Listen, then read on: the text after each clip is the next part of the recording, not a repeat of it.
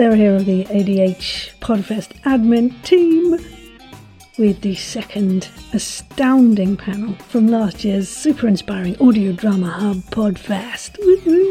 With a short pitchathon session to start, we then join the effervescent, amazing, brilliant Naomi Clarke in the chair with panel guests. Give them a cheer as I say their name. Alasdair Stuart, Marguerite Kenner, Chloe Hendry, and Pip Thorne with a silent Michael Ireland on the PowerPoint slides.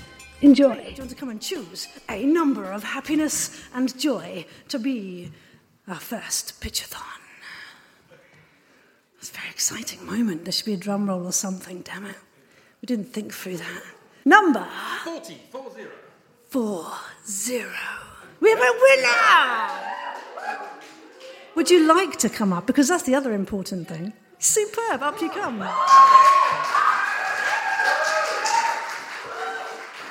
Uh, hi, I'm Kit Robson. I dialogue edit for Neighbourly, which I guess is what I'm going to be talking about. Yes. So, your turn. Start. And can we get a five, four, three, two, one with the timer? You're multitask people. Okay, good luck. Uh, so you should definitely listen to Neighbourly. It is a show about the houses on a street called Little Street. It is an Irish indie audio drama, and it is a wonderful time. Uh, thank you. Uh, you. It has a variety of horrible things written by a variety of wonderful writers from all around the globe.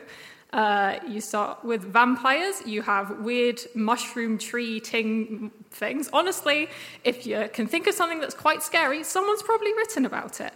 Uh, we have a wide variety, very queer characters, some delightful storylines. Some of them are just romances with horror elements uh, filled in. It's a wide variety of genres because, like I said, every house is there's like seven, eight writers, and they all have very different styles. So there will be something for you uh, on this show.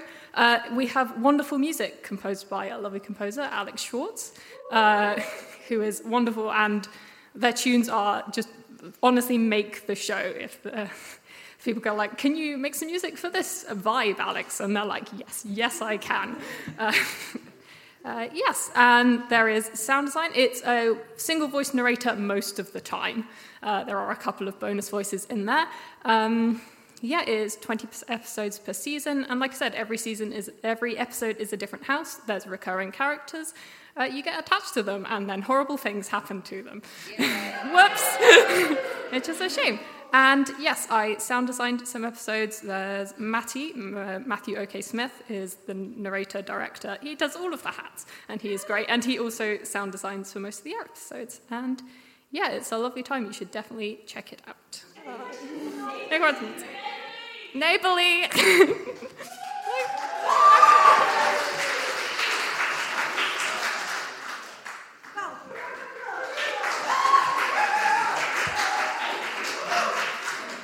Hello. Your name on your podcast, and then in two minutes we'll start. Hi, I'm Bonnie Calder Aspinwall. They, them. I am an actor in Roguemaker. We'll be doing a mini episode tomorrow. Two minutes, off we go. It's uh, science fiction and it is a mystery. Uh, it has it spans many genres, some of which the writer didn't know until we told her. it has a large ensemble cast. Um, everyone's voices are different, so you can tell them apart. It's awesome. um, there are a mixture of humans and aliens. Um, there are a lot of queer characters. There are an adorable couple who I'm one of. Uh, everyone loves us. Um, Alasdair Stuart is in it. playing an amazing character. Um, all the characters are really interesting and well rounded. Um, it has lots of cosmic horror uh, content of people being alone in space. Oh, yeah, the story. Um, a group of people on a commercial, uh, very cheap um, interstellar flight. Yeah, thank you. Science! Um, on an interstellar flight, the flight explodes and everyone has to get into individual escape pods and are ejected into space, and the AI won't communicate between them and can't hear them, and it's very stressful. And we all cope very, very well. Um, and then have to figure out who done it, why done it, and what is the bigger thing that might or might not be going on in the background. Um, and it's really, really fun. Should I just keep going? Oh, Jesus. Ask me about science. I can't do. So, what? Roguemaker, a science fiction podcast. Oh, it has really amazing music. It's got in, in, like it's got three original songs as well as fantastic background music. Yes, and it's going to have a mini album when, when Emma does that of the songs. Thank you very much, Will. Who thinks they can do a pitch for their podcast in 30 seconds, 32 seconds? That's all you have? Yes, What's your name, please, as you're coming to the front? Perry. Welcome, Perry. Can we give a rapturous applause, please, for Perry?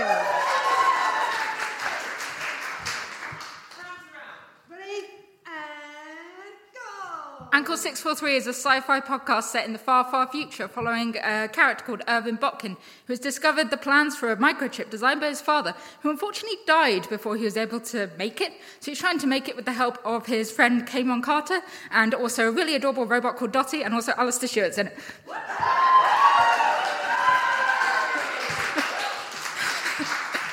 Four Rats Hub on Twitter. Ankorr 643, A N K O R R 643 at Four Rats Hub. Um, I, I think I'm going to have to register, register an objection. Alasdair seems to be in more shows than me these days, so. Thank you, everyone. I hope you have fed, watered, and generally nourished yourselves appropriately. Good.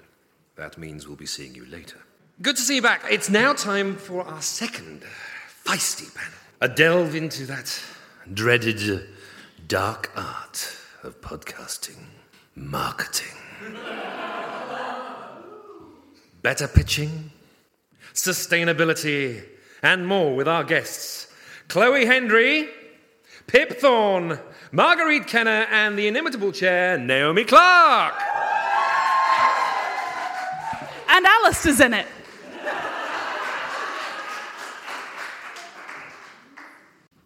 Hi, I'm Naomi Clarke. Uh, I write for The Secret of St. Kilda. Uh, these are my, thank you, these are my wonderful guests. We have Philip Thorne. He's the co creator of Amelia Podcast. He's a freelance writer and he's also a recovering magician. Thank you. Uh, we have the imitable Chloe Hendry. Chloe can do literally anything, and she does. And uh, also runs uh, Ethics Town Pod, which is currently crowdfunding. So if you haven't given him your money, now's a great time. Thank you. And we've got podcasting's number one power couple. Titan of industry, unstoppable woman who scares the shit out of me. it's Marguerite. And we've got radical soft boy and all round little, little lovely lad who is not too tall. It's Alasdair. Uh, is there anyone here who does not have a podcast? Great. Now's your chance.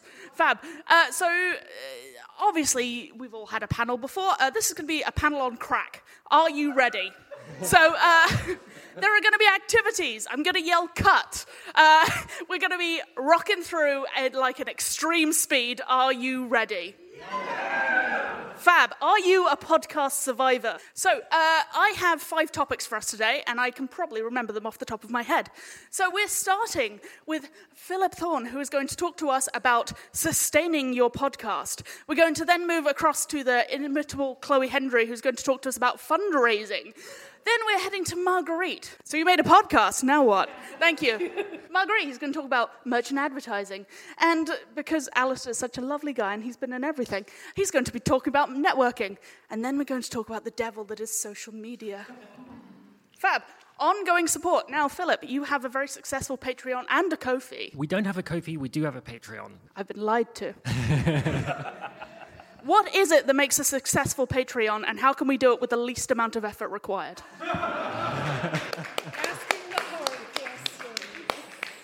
I kind of feel Patreon is something that kind of gets easier as you keep doing it and the longer the longer you keep doing it uh, because like it's very very hard to start a patreon because um, so take the amelia project for example if you become a patron today at the five dollar tier you've got a five year backlog of bonus content. You've got about 20 bonus episodes. You've got tons of visual material. You've got uh, 10 15 live shows that are you know been put on there as videos and so on. So right now it, it's you know it, it's a yeah it's it's a good deal. But if you became a patron two and a half years ago, there was half of that. And if you be, if you were one of the very lovely people who became a patron in our first year or in our first few months, there was pretty much nothing there uh, for the same you know for pledging the same amount. Um, so it's really difficult. Like how do you yeah how do you kind of start a patron, a Patreon.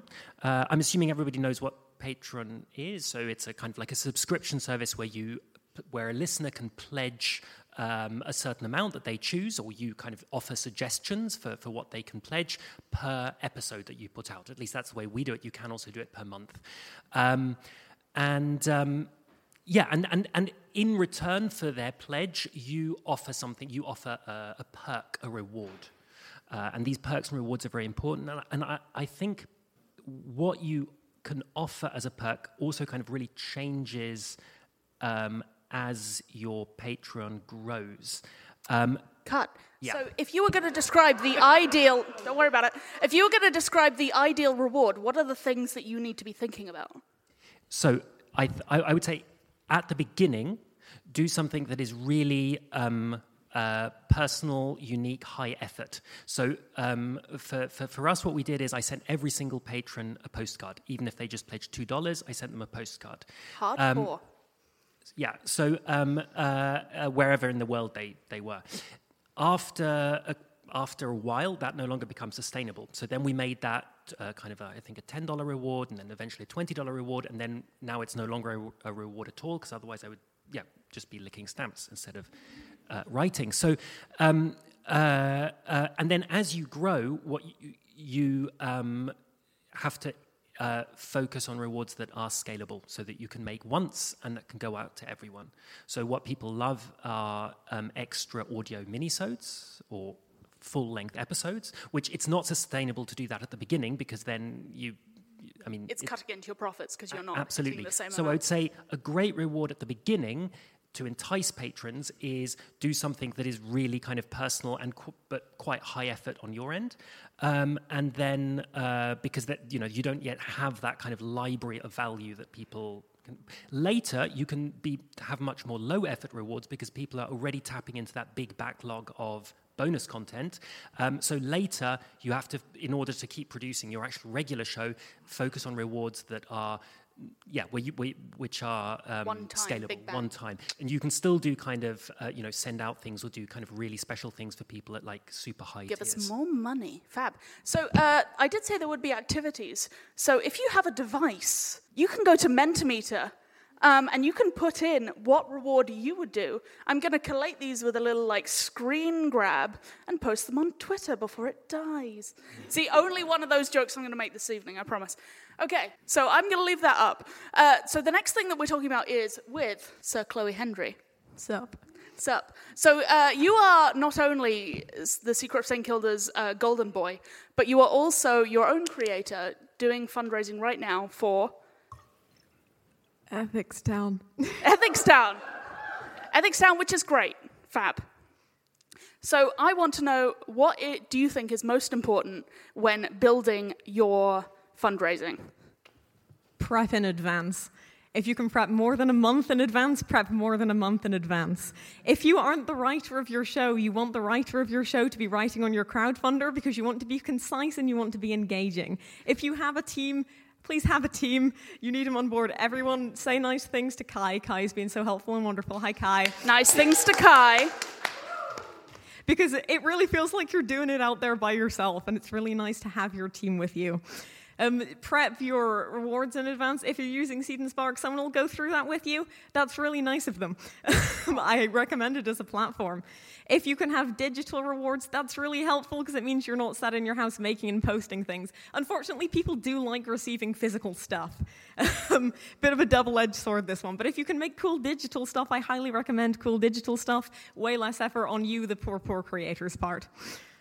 Fab. So uh, I'm going to jump in just a little bit because you are currently partway through, uh, and you were very instrumental in our building of the Secret of St. Kilda, which funded in 24 hours. You're welcome.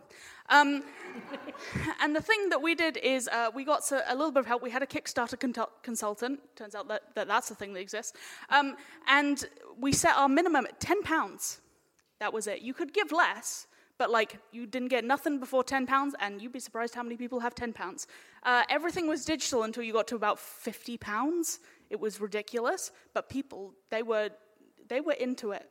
Um, the other thing that i would suggest is you can personalize things with the help of photoshop and a spreadsheet, which is what we did. We made our personalized fortunes, which you might have seen on po- social media, which was just me and Chloe uh, in a large, large spreadsheet, write, writing hundreds of indi- individualized fortunes, uh, which we then used basically Photoshop to slap onto an image that was branded, and then they all got sent out. So that would be something I would recommend. Now, if you have a show and you're doing a fundraiser, I want you to think about the question, which is coming up on your device now, or in a minute, depending on how far Mick has got through. So, what I'm talking about is log lines. So, uh, Ethics Town is a beautiful, beautiful show. What is the log line that you use to get people to enjoy Ethics Town? Do you want to explain what a log line is? No. a logline a logline is a pithy two-line beastie that says this is what the show is, this is what to expect in its most condensed form. It's the thing that when people see your show, it's like, it's the secret of St. Kilda, a strange island where terrible things happen. Boom, done. I don't remember my log line, but I'm going to give it my best shot. Love that for you. Ethics Town is a cosmic horror podcast about political malpractice and deceit. So. we won't answer the philosophical questions for you, but we will dance around them in a fun and theatrical manner. And Alasdair Stuart is there. I'm sorry, you've been cast now.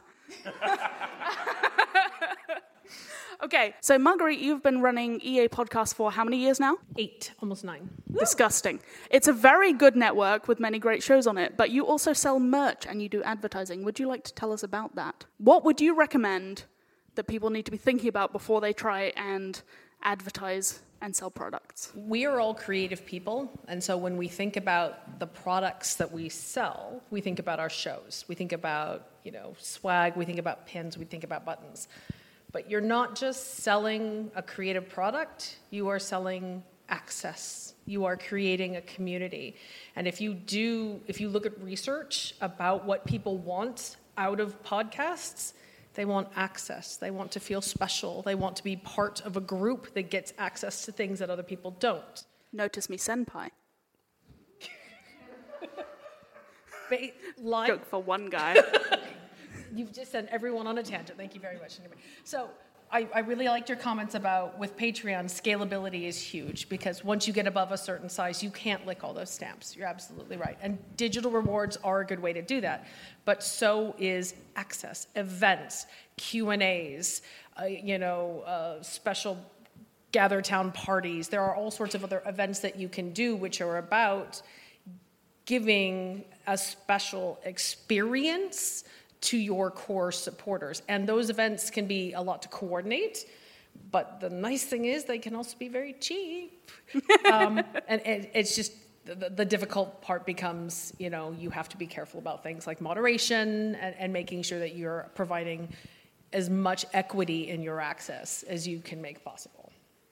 Um, advertising, uh, long story short, there's not a lot of trickle down at our scale. Most of the podcast advertising budget goes to big productions. It's a scale thing. Again, the BBC or Hollywood is always going to pour more advertising money than we are. And we all love each other dearly and pass around the same 10 bucks, but advertising doesn't work that way. It works on scale. It's why networks are so big. Again, we're starting to see coalitions of podcasts with similar themes or topics who are trying to leverage that with ad placers to get more payment, basically. Fabulous. Thank you very much. Um, you've got another question, which is uh, what would you pitch your show as for advertising purposes? Like, what kind of advertiser are you looking for? Alasdair. Yes. Uh, you know everyone and have been everyone at this point. Yeah. Yeah. Um, What do you think is the key thing about networking when you are a very small creator and you're trying to influence other creators to give a shit? I'm good? Okay, give a shit about your show. There's, I got like a two part answer to that. The first one is everyone needs to be aware you are creating art in 2022 in the UK. And everything's on fire. And if, if you are a straight white guy, the world is on its easiest difficulty setting and it's still hard. For everybody else, it is borderline impossible. The psychological load of doing what we do is extraordinary. And the UK's national culture is configured to just assume that you're fine. You're not. And admitting that you're not is okay.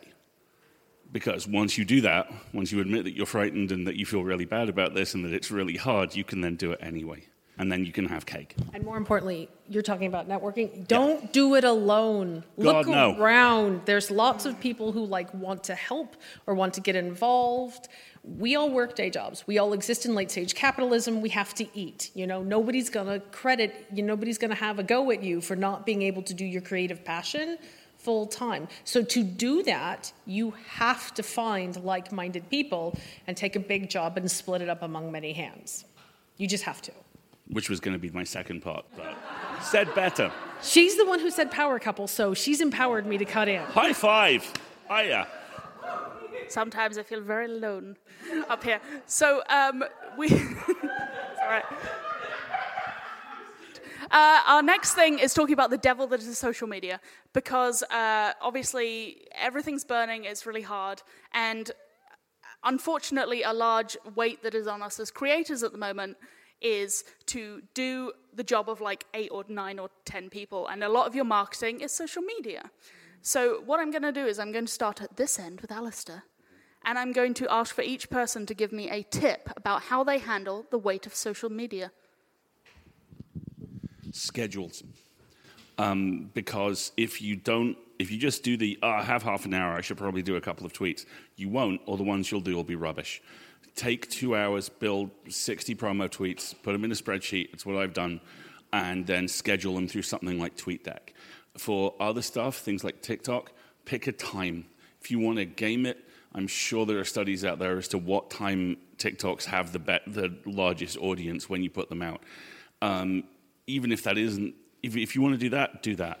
If not, just going, it's Friday, I'm going to put out a TikTok that's talking about some work I've done will do two things. It will mean that your audience is trained to come find you at that time, and it will also mean, this kind of speaks to the psychological load point, you gain the thing which no creative in any industry below a certain level ever has enough of, which is catharsis. You get done.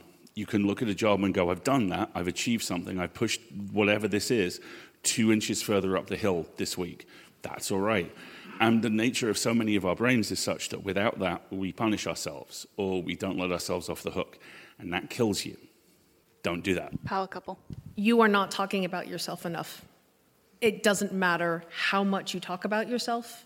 If it feels like you're not, if you're, if it feels like you're talking about yourself enough, you're not talking about yourself enough. You have to engage three to four times. I mean, there are time zones. This is a round ball in space, right? Not everybody's up at the same time three to four times a day minimum, especially if you're crowdfunding, is like the recommended level of engagement. Now, don't, scheduling is good, but you got to be careful that it's not, please come look at my show, click. Please come look at my show, click. You know, engagement always will do better than just raw promotion but volume, unfortunately, is important. We, there's a, an author friend of ours who ran a very successful Kickstarter, and, the, and she talked about it incessantly. And the day it closed, a family member came to her and said, Oh, I didn't know you were doing that. So be conscious about your audience. Just a tangent point about that as it relates to marketing.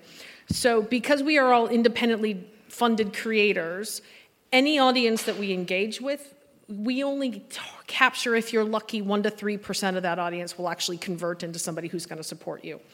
So, the key in independent creation like this is to get as many of those audiences as possible. Platforms are a way to do it. Get them on, you know, get them on Patreon, get them on Ko-fi. Um, crowdfunding sources is a way to do it. Get a Kickstarter audience. Uh, try to stay on the same crowdfunding platform Because if you jump from Kickstarter to Seed and Spark, for example, then you can't notify everybody who was with you in Kickstarter last time. Um, but also think about other aspects of your life outside of your creative field that has another audience you can capture. Do you have an active religious community that you're involved with? Do you have other hobbies that have overlap? Even some coworkers at your day job may be interested. Try to get as many audiences as possible because you're going to capture that 1 to 3% in every one of those audiences. Fab. Now, Chloe, you are 22 now. I am. Yeah. So Sage. the the That's number good. one tip that I can give you is 22 year olds are fucking great at social media. Um, Chloe, please take the floor.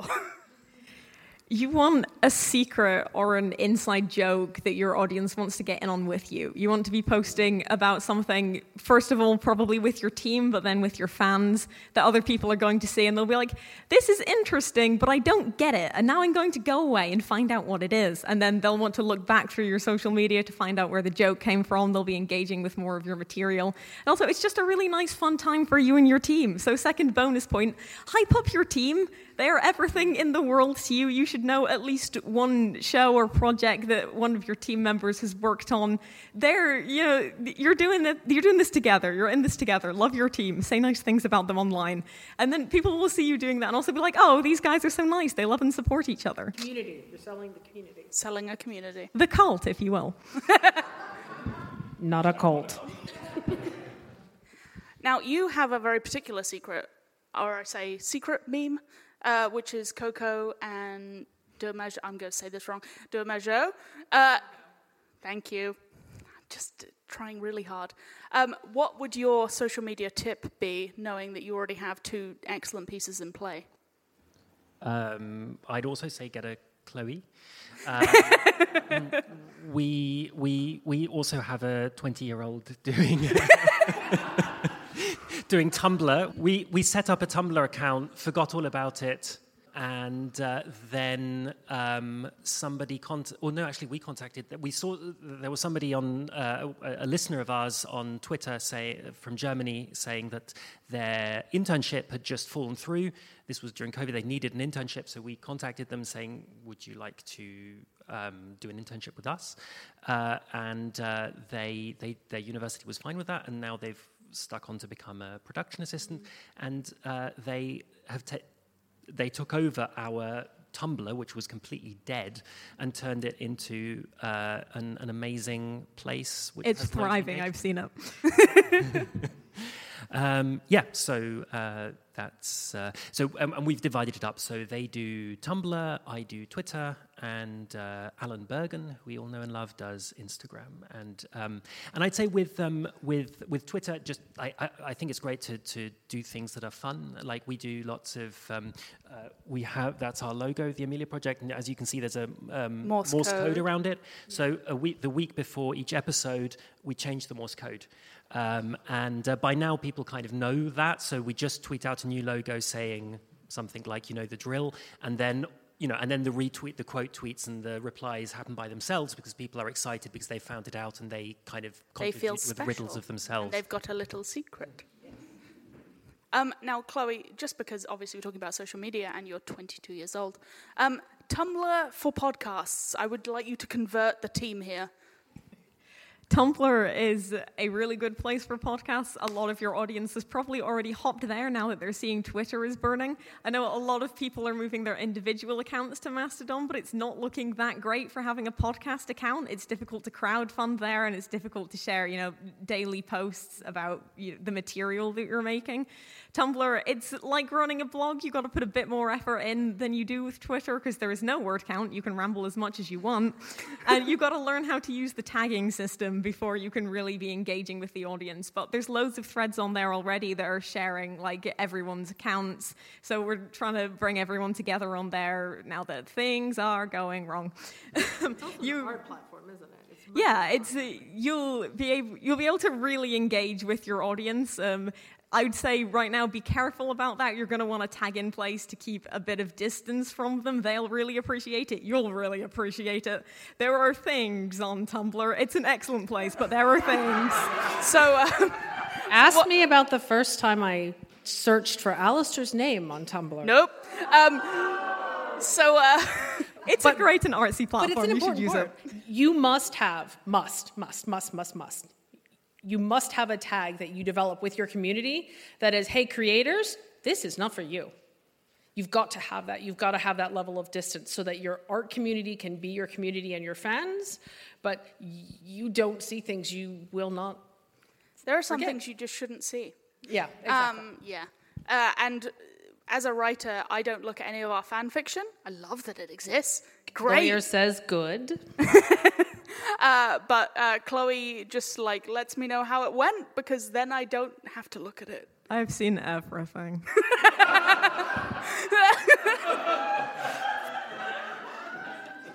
Okay, so uh, that is the brief version, the on crack, fast time, speed racer version of marketing. Now I'm going to roll over to you. Does anyone have a question they would like to ask our established guests? So, this question is a bit of a brain parasite that's been festering in my brain for this entire panel. Um, in order to do a podcast on the level that you guys are doing it, does it leave you any time to write anything else, or is that your life now? If I don't write, I get yelled at. So um, that's that's what happens to me. Remember how we said you need a team? Mm. Yeah, you need a team because we're independent creators, and so we don't have the benefit of what institutional creators have, which is a marketing department and a distribution network and all those other tasks being done for us so that we can be in our ivory towers just creating. So you've got to find people who can take that burden and share it with you because you're exactly right. Otherwise, you're going to spend your creative time doing the admin, and marketing can be admin and it can have a creative element of it, but it will take as much time as you give it. So if you don't have a team yet, my suggestion would be automate as much as physically possible. Be very targeted and selective of where you go. There are lots of social media platforms right now. They're exploding because the, one of the big ones is dying. Pick two because you can't have just one. Pick two, have a strategy for two, and set yourself, all right, I'm going to spend two hours a week and I'm going to automate all the social media I can do for the month in two hours a week so that the rest of my creative time, I'm working on what I want to work on. I'm creating, I'm revising, I'm writing. Because otherwise, it'll just fill all the time. She's a genius. Next question. Uh, you mentioned people switching between using like Kickstarter and Indiegogo and Seed and Spark. Is there any one of those particular services that you would recommend above the others? Or are they largely the same? You need an American bank account for Seed and Spark. Oh, no. I There would goes my Just to begin with, yeah. Um, but I personally think Indiegogo's quite good, especially if you know you're going to hit your rates. The fixed funding, I think, only takes 10% of what you're doing. The real benefit with Seed and Spark is that it doesn't take any percentage of your crowdfunding money. The downside is American bank account. Um, Indiegogo also has um, non-fixed funding, which is real good because you can keep whatever money you make. If you're going to be making the show anyway, no matter how much you raise, then that's probably your best bet. Kickstarter lets people back the project in advance, which makes it much easier to reach your goal within, uh, you know, the first few weeks of the campaign. Because anyone who's interested can hop on board a month before the Kickstarter's even launched, which is really helpful. But they had some questionable things going on that might make certain people not want to be involved with that platform anymore. Late stage capitalism. Next question. Is leading on from the you need a team um, comment. Um, do you need to have some degree of success before you get a team? And if not, how do you avoid making people do work for free? No. Um, I'd like to say that uh, we started The Secret of St. Kilda. Um, I'd never written a script before, um, and we'd never made an audio drama before. Um, literally, we didn't, I've never done it before. No problems. How hard can it be? Because that's not the question is if not how do you avoid making people do things for free. So, um, I, I mean, just in, in, in terms of our example, so the show kind of started out through a kind of friendship through like the core, from the core team. So my co-writer and I um, have been working together since, since college and wanted to create something together. And the two lead actors, one of them is a long t- time, family, friend, and the other one is my sister. So the team, so so um, uh, the, the team was in a way the origin of the show. We had a, a set amount of money. We'd, we'd done a theatre project that had generated a little bit of money, which we decided to invest in the first four episodes, I think it was, four or five episodes. So we could pay for those. Um, and then we all decided that we wanted to keep going, but we didn't have the money to um, by that point we had enough money from patreon to be able to pay one guest actor per episode which is what we needed but we couldn't pay the core team um, so what we did was so Oystein and I um, uh, didn't pay ourselves at all. We only started paying ourselves uh, one and a half years ago, um, and um, but now I make a, it's my living. Um, but for the core team, so that's the two main actors the sound designer and the graphic designer, we we promised them a percentage of the Patreon profits. So um, that meant that in the first year they made very little. I mean, practically nothing. Um, but now they're doing quite well. So, um, uh, so that's a way that you can get started. If you don't have any money, you can say you can you can pay people in a percentage of your Patreon funds or your ad revenue. Now, uh, now about we our revenue is made up three quarters of Patreon, a quarter of uh, is ad income, um, and then they are cut in on the future success of the show. Um, so that is one way to do it. This is one of my favorite quotes. It's from Andy Montgomery, and it's It's okay to do work that generates no revenue. It is not okay to get none of the revenue generated by your work. I think, especially in indie spaces, it's about equity. If we get five bucks between the 50 of us and we're all splitting that equally, that's equity. If we're making 500,000 and we're all splitting that equally, that's equity. You, you need to make sure that you are not, I mean, we don't make enough money doing this, none of us do. But if we all share in whatever is made, that is a very different proposition than from saying, I, the Ivory Towered creator, will be receiving all of the name recognition and pay for this creative project, and you, the untold volunteer masses who've made that success happen, will receive nothing. That's not okay. This is something we've. There is a failure of comprehension in a lot of locations with audio dramas in general and podcasts in general, which is there seems to be a belief amongst certain, not so much areas of the press, I don't want to go down that route, but uh, the way that, that a lot of people see it, they seem to assume that we have people on the team for fun. We don't. The show, which I co host, has four hosts, three audio producers, three editors, and about four or five slush readers. If you take any of those out, it collapses instantly, near enough. There is no such thing as non essential personnel in audio drama or podcasting.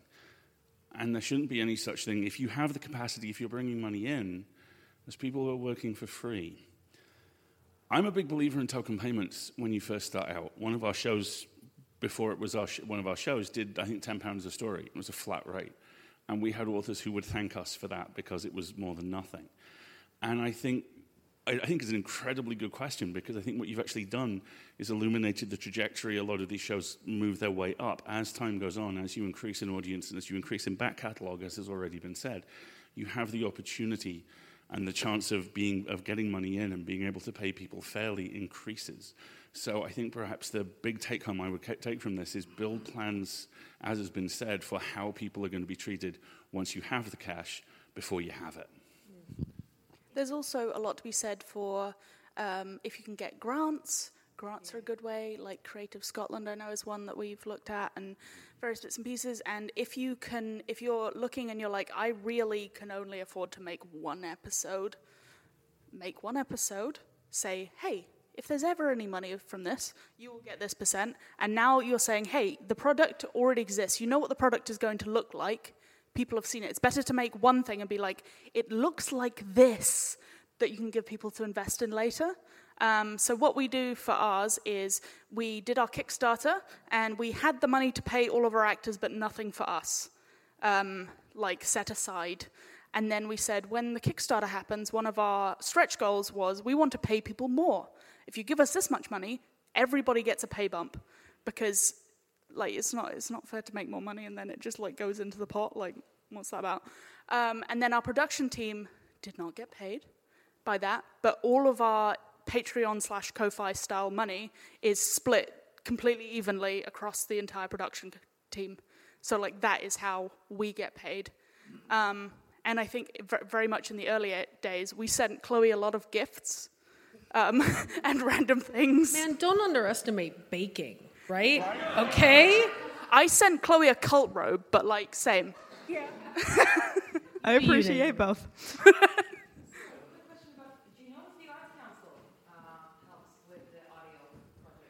Uh, Arts Council helps with the audio projects. Yes. Resounding yes. Um, another question. Niet? How are we doing on time? Two more minutes. Oh, here we go, Zalia. I'm coming to Make you. it a good one. No pressure. On the subject of social media, what about Discord? Okay, Discord's a thorny beast, right? So uh, I learned a lot from Zalia. Zalia actually took me through how not to do a Discord before we started one um, because we were afraid. So um, a Discord is, is the ultimate form of access. So people can write whatever they want at any hour, and if your cast are in it, they can just like chat to them, unrestrained and without much like look.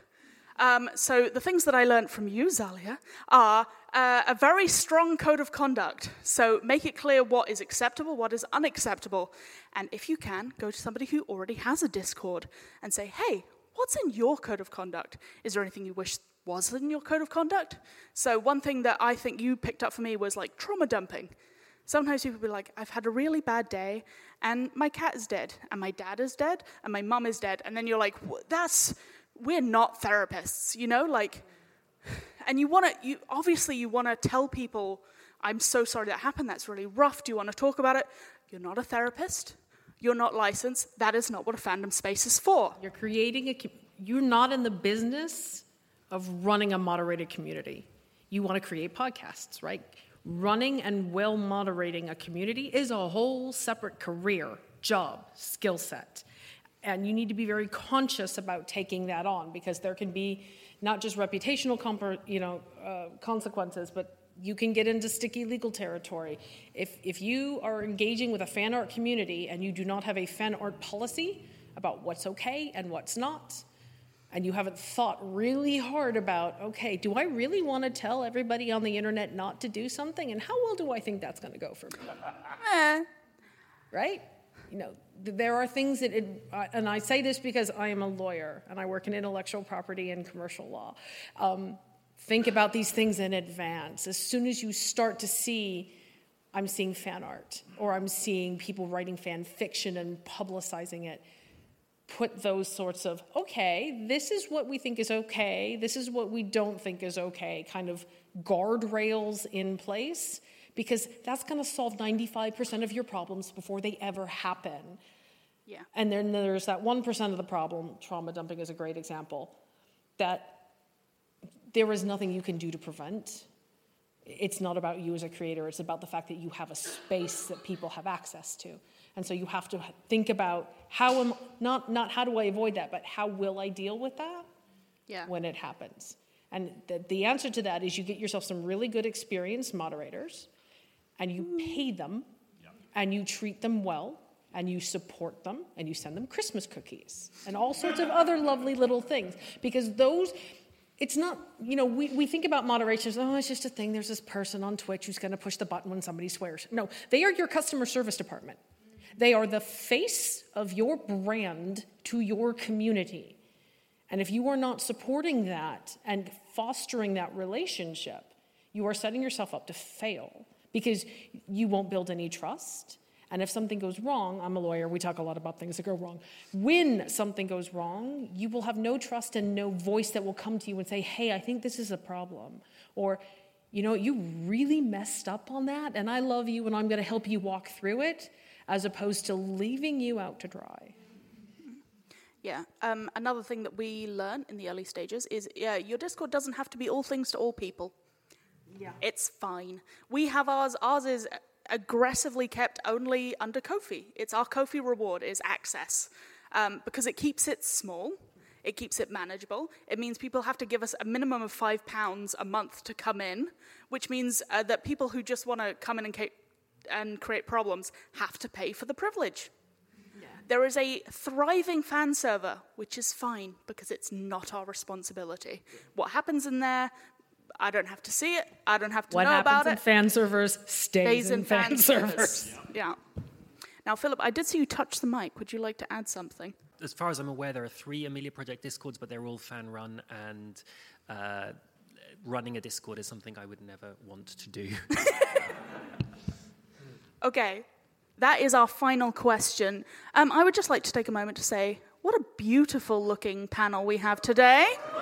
Stunning, gorgeous. Nick, can you slap to my last slide, please? Last slide, if you can.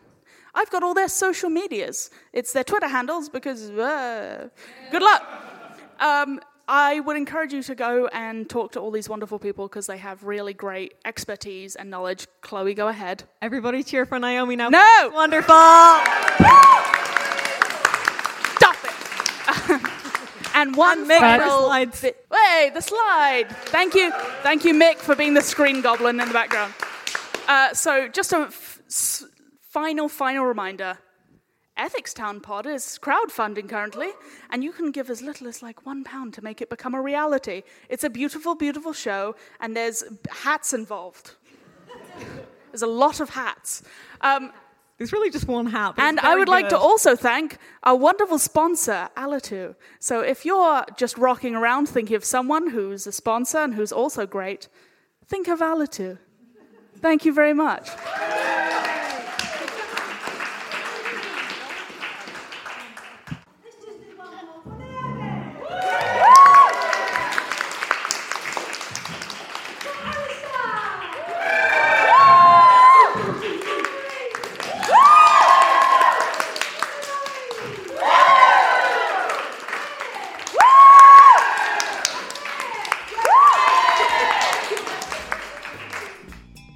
Well, thank you for listening. That was the panel of Audio Love and Joy from last year's Audio Drama Hub Podfest.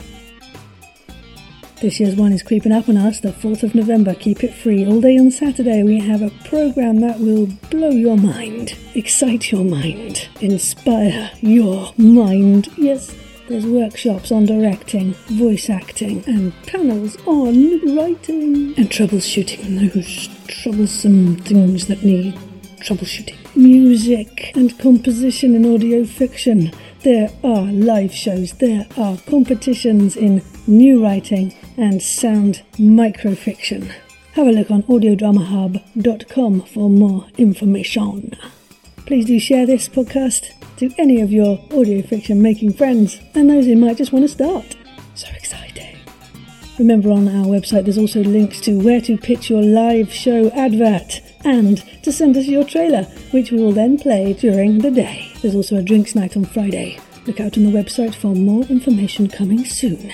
Tickets available this week on the Wickham Swan website. We're so excited at the creatives we have involved. Honestly, some creme de la creme of the indie audio fiction making world.